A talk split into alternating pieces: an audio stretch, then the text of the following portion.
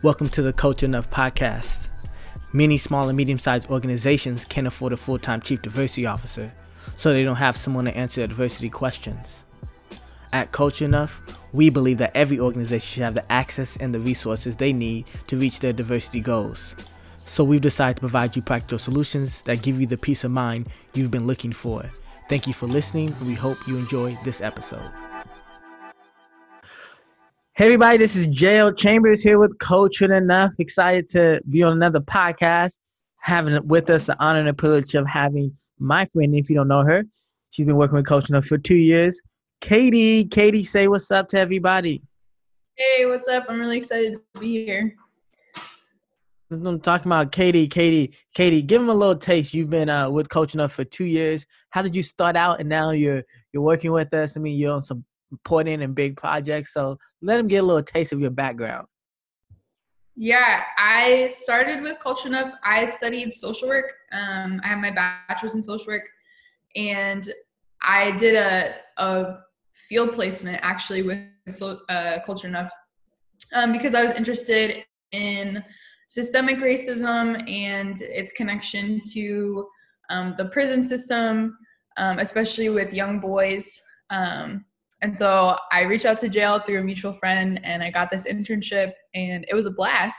And then a couple months later, I ended up coming on as a consultant, and I've loved it since then.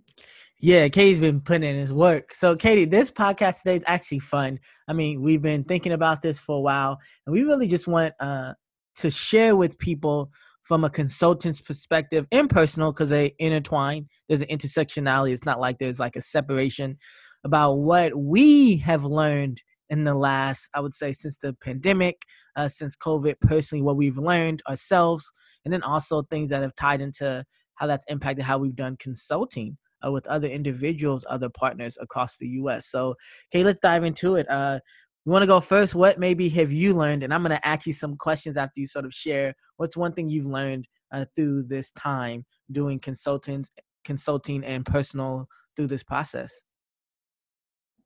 Yeah, I think as I was reflecting on it, when you let me know about this before, I feel like I've just learned a lot about boundaries in my own life, and then how like working remotely for a lot of people can like bring up challenges that we didn't have before, but also create like space to grow and maybe have like healthier relationships to work. Yeah, boundaries. Let's get into that, because you dropped it like that was like a normal thing. Like, oh yeah, boundaries is no big deal. Why is that important? I mean, the work that we do, and also the things maybe you've heard from other individuals in these organizations when we've interviewed them, audit their organizations. Why is boundaries essential when you think of healthiness, personal healthiness, mental, even addressing trauma that might have occurred in the organization around topics about race, diversity, things like that? Yeah, this is definitely my social worker hat. I think that boundaries are really... She putting on a social work hat. Yes! No, they're important because it's like what... If you don't have any boundaries, you will get burned out, tapped out. And I think that just the intensity of the past couple months with the pandemic, with the social movements that are happening, like I just think it exposed everybody if you didn't have good boundaries and like kind of knowing your personal limits with stuff. I know for me, like I've had to turn off news apps for a couple weeks and just check in with it when I need to know what's happening, but not get that constant feed of this is how the world is falling apart. Yeah, how's that been? I mean, coming, and I'm gonna say it after you share. How's that been as a consultant? It's almost like when you walk into spaces, you can sort of like, oh, there's a microaggression, there is institutional structures. How's that been for you to like almost take off that hat, or even take off that jacket or whatever, to sort of say, hey, I don't want to think about that right now. It's hard already doing this as a job, and now you're walking into a grocery store, or you're walking down your block, and you start to sort of see things in a consultant diversity, inclusion, equity lens so much. So how's that been for you navigating those spaces?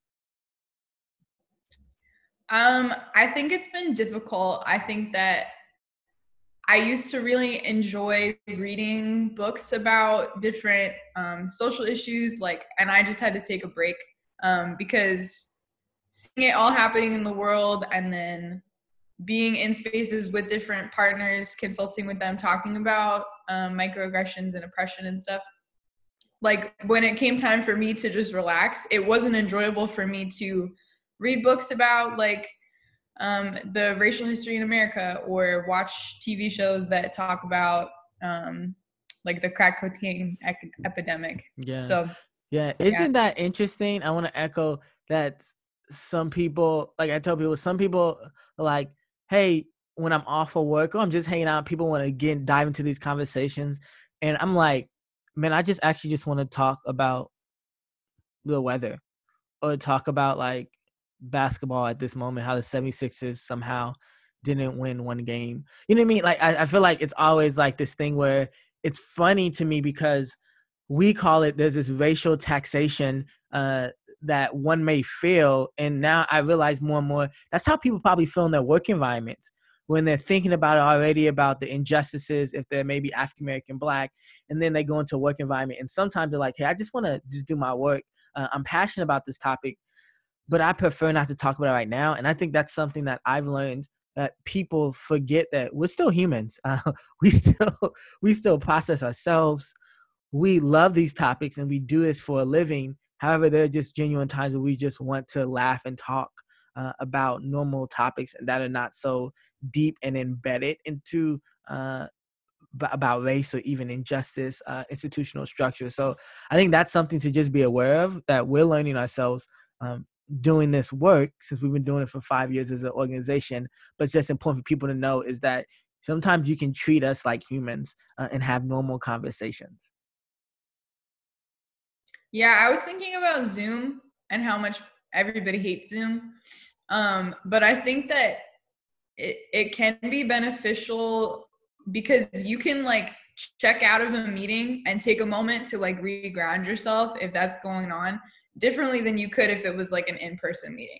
So if you were like meeting with your supervisors and like coworkers and all of this stuff came up and you're a person of color and it's like really exhausting in that moment, it's kind of hard to like excuse yourself. And if you just check out, like mentally that looks off. People are like, hey, are you still there? But I like Zoom because you can like turn off your camera and turn off your mic for a moment and maybe even turn off the sound and just like take a moment to recenter yourself and just like kind of do some self-care stuff so that you're not like in that space as much, and then come back and it's not as like disruptive, I guess.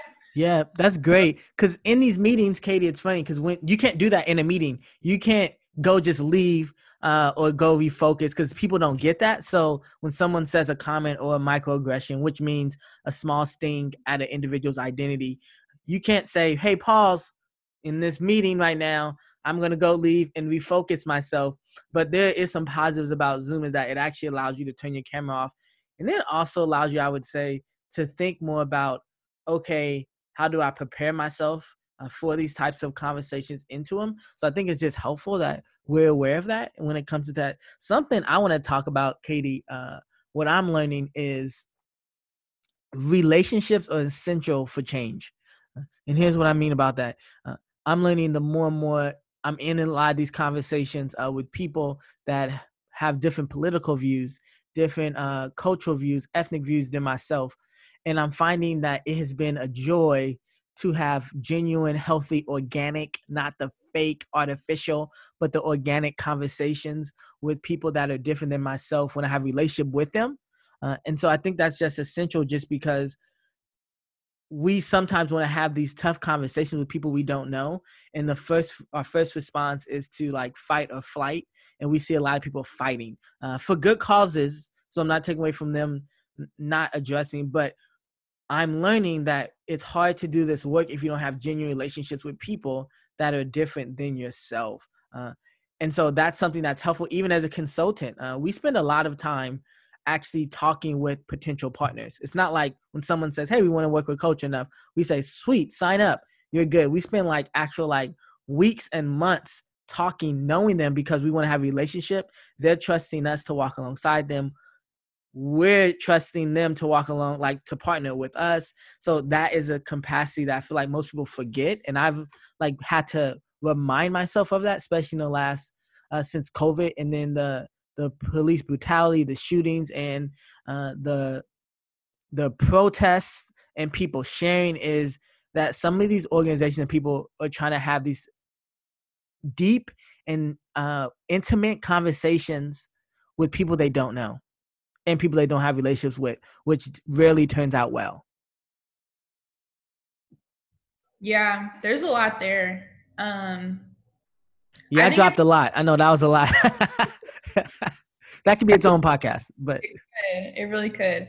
I think it's so important to know yourself and like be in tune with what you're feeling, and like learn what emotions come up for you when you're starting to feel, I feel dehydrated sometimes. Like I'll just notice if I'm in a certain type of conversation, like I feel zapped.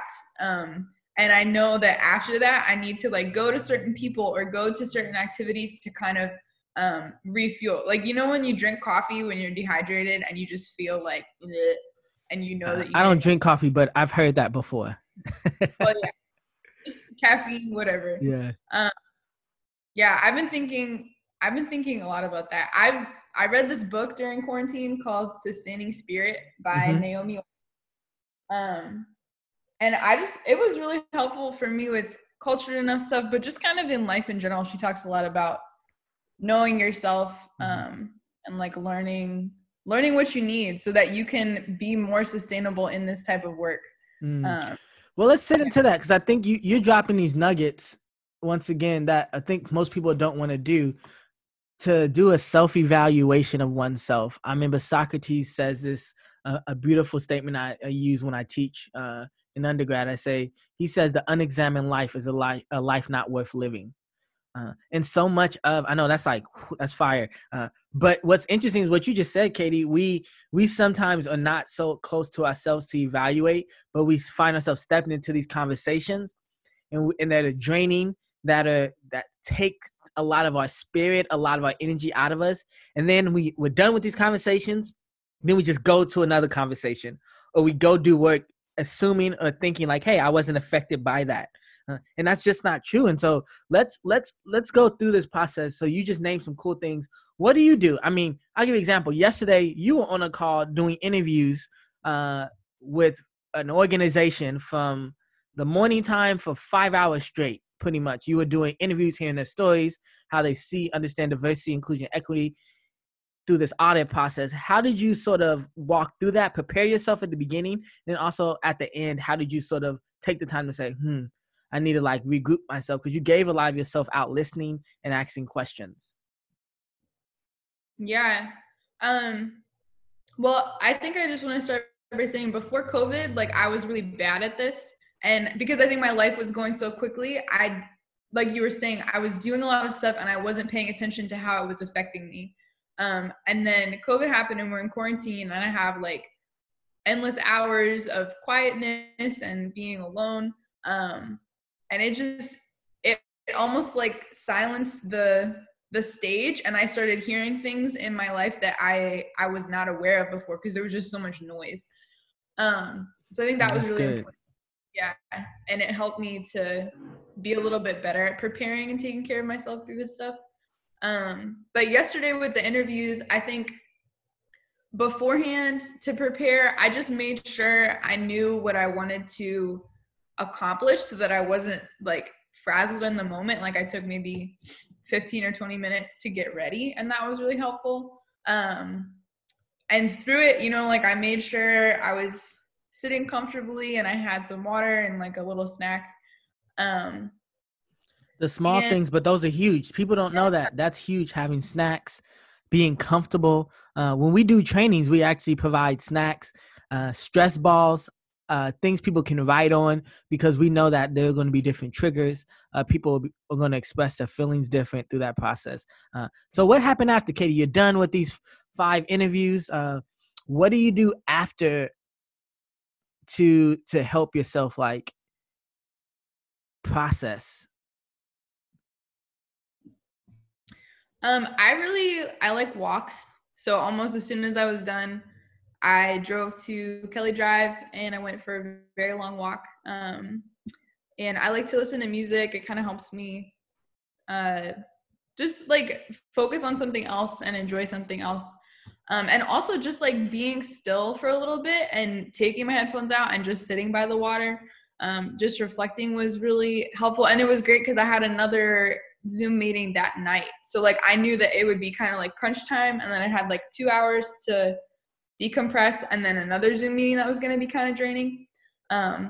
So I, even before it all started, I knew that I needed to be intentional with that in between time, because if I wasn't, gonna be prepared for that last meeting, and it was gonna be a lot tougher emotionally. That's good. That's some nuggets right there. That's some nuggets. I like that. And most individuals we talk about, especially if you're a minority that's navigating these conversations, to do a lot of self-care. I know I prepare myself. Like I send a group message out to the Cultured Enuf team, and we have some conversations. So I'm like, okay, if it's going to be a long day, I'm going to have to talk about implicit bias training, or I'm going to do an audit looking at documents for 10 hours just for the day. I need the encouragement. I need to be in a place where my mind's the right way. And also I think that helps out with dismantling one's own bias. Is there's studies out there saying people who don't have rhythms, or stressed out, don't eat healthy, don't rest, have high bias because they're making quick decisions, which is how bias occurs, especially implicit bias. And so I just want to echo that, is that I hear the things you're doing, and that's been something of a rhythm we try to prepare people for, is to say, if you come into these conversations, if you're doing this as an organization, how can you sort of create environments that are psychologically safe and that dismantles this sort of pressure to have to be perfect and can't make mistakes. And so one of the things I feel like I've learned in myself in this process is that it's evident that minorities want to have this conversation. Well, I'll put it like this. Minorities are excited that issues are now being addressed. Now, my disclaimer is that doesn't mean every minority wants to have the conversation with people in their organization or even out loud. Not that they don't care about it. And I think there's like this myth out there is, oh, since you're not speaking up, that means you don't care. And that's not true at all. I was interviewing a young African-American lady yesterday, and she said, hey, I'm passionate about this. I just don't want to talk to people in my organization about it. But I'm super passionate about it, and I don't want to be tokenized to have to speak up all the time about this topic. And so I think that's just a good thing to know. And I'm finding myself being aware of that too, is when people are like, hey, Jael, what do you have to say? And I'm like, nothing. And they're like, but why not? You're the expert. And I'm like, hey, I'm not the expert. Like, I'm passionate about this. Yes, but I don't really feel like I have to speak up every time and be like, well, here it goes. I'm the equity police. Let me speak about equity or injustice or race. But there are times where I just want to step back and be like, no, someone else can talk about it. So that's something I'm learning more and more. And I think it's been helpful, is that I'm seeing, especially to your question, Katie, back to what you said, I'm seeing especially African-American Black individuals say, no, I'm not going to speak up right now. I think this is important, but I'm not going to be the one that addresses this topic. Yeah, I think that silence is really powerful. Like, I think in some ways, if people think about it hard enough, they'll realize that people of color being so exhausted by this conversation is just another point to prove that it's a real issue and it's not like a political agenda. Because if it was just something that people like just want to talk about because they want, their point to be proven, like you wouldn't be as exhausted by it because you're just trying to be right. But because it's something that actually affects people and actually impacts people's lives, like that silence is just proof of that, I think. Yep. Yeah, that's true. What's the last thing, Katie? You got one more thing you wanna flip, and then maybe I'll share my last thing before we let people go, since it's just a little fun episode. Is there anything else you're like, hey, the last thing I've learned about myself, or even that you've learned as a consultant in this last sort of 9 or so months in the pandemic? Yeah, I think just a big theme has been like things will be like, it's not all dependent on me. So I have a part to play, but especially working from home and like technically being accessible 24/7, like I really had to put the brakes on that and just remember, like, if I don't answer this email tonight, it will be fine. Yeah. And I don't have to work for 8 hours straight. Like, that's how we're used to working, but that I really don't think is how we're designed to function. Yep. And I think I've been more productive working in like shorter stints and not working 8 hours every day. Yeah. That's good. How's that come? Because I mean, especially the work that we do, it seems like when companies reach out to us, they're like, we have to do this now or our company's going to die, or like, we won't survive. And it's sort of like, hey, pause, press your brakes. Let's not be reactive. Let's be proactive. And I think maybe some of that comes out of just this reactive culture of I have to be perfect. And we tell people, hey, if you feel like you have to be perfect, then you're never going to actually take risks, try new things, and make mistakes, because when you're being perfect actually creates the lack of psychological safety, which we talk about a lot. If you don't know about psychological safety, go listen to our last podcast about psychological safety. So talk a little bit about that, because I think that's a shifting difference in people's minds to say, hey, I can slow down and not have to address everything. Like, I'll give you an example. Diversity, inclusion, and equity is not going to get fixed in your company, or even maybe on your team in a week or even a year. You know what I mean? But we assume we just want to do it so much now, so we have these big ideas. And in a way, sometimes I think that sets people up for failure, because they look and say, we didn't do everything, and they feel like they didn't accomplish a lot. And that's just not true. Yeah. If you feel like pressure to get it all done really quickly, I would just challenge you to think about whether or not it's performative at that point. Yeah. Which takes a long time. So if you have the expectation that it's going to be kind of rapid fire, then I think it's worth it to think about what depth of change are you shooting for. Yeah. Hey, Katie, that's good. I think that's one.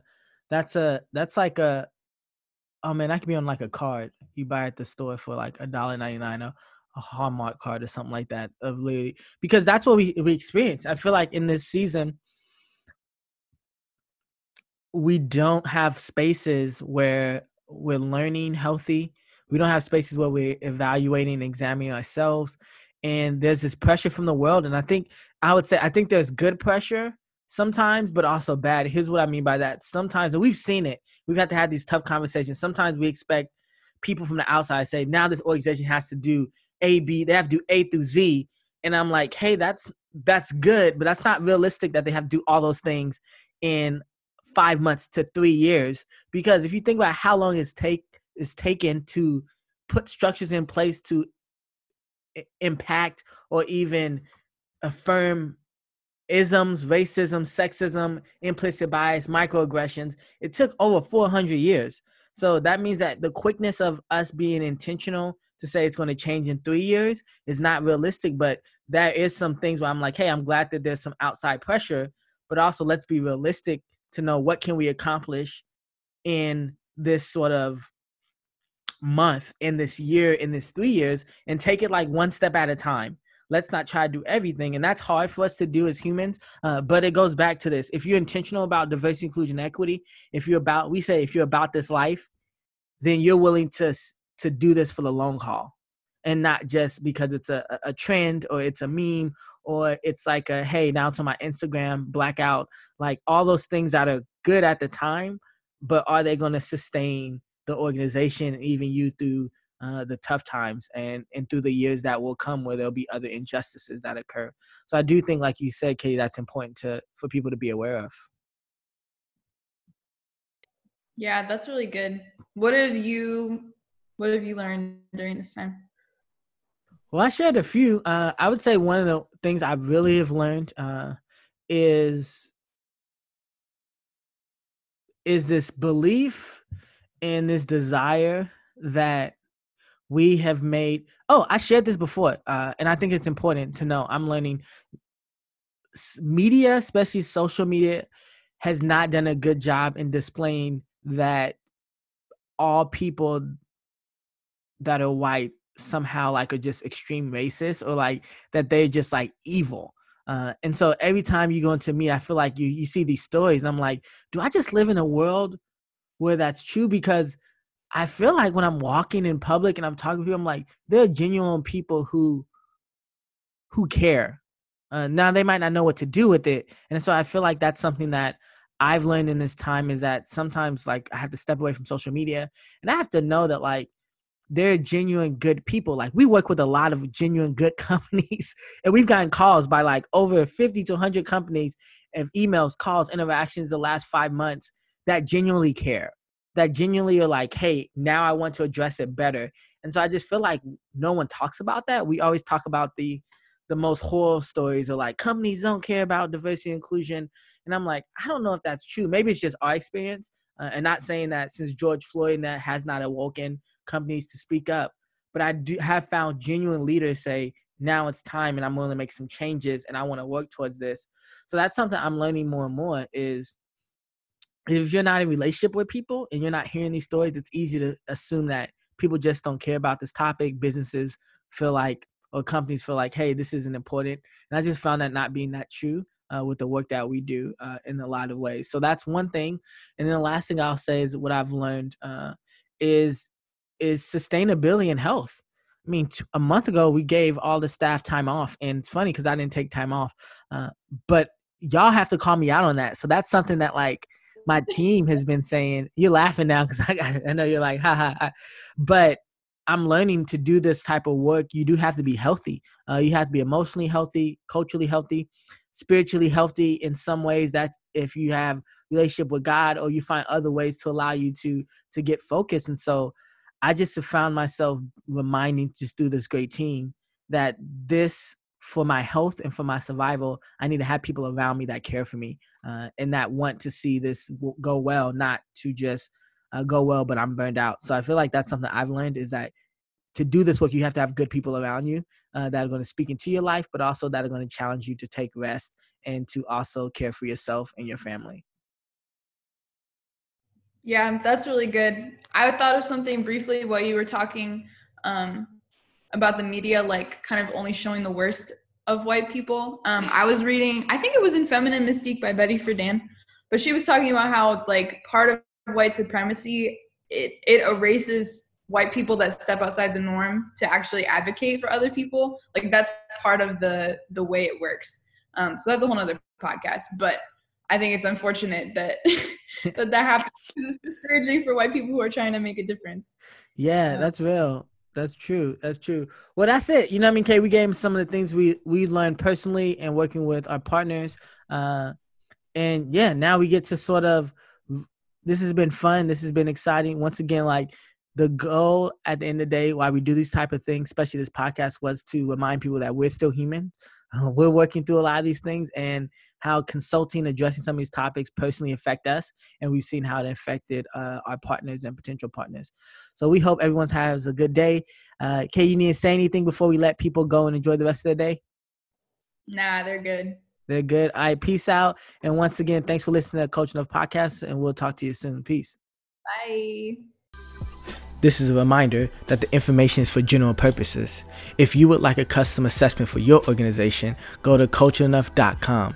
Thank you for listening to the Cultured Enuf Podcast. Just remember, just knowing isn't enough.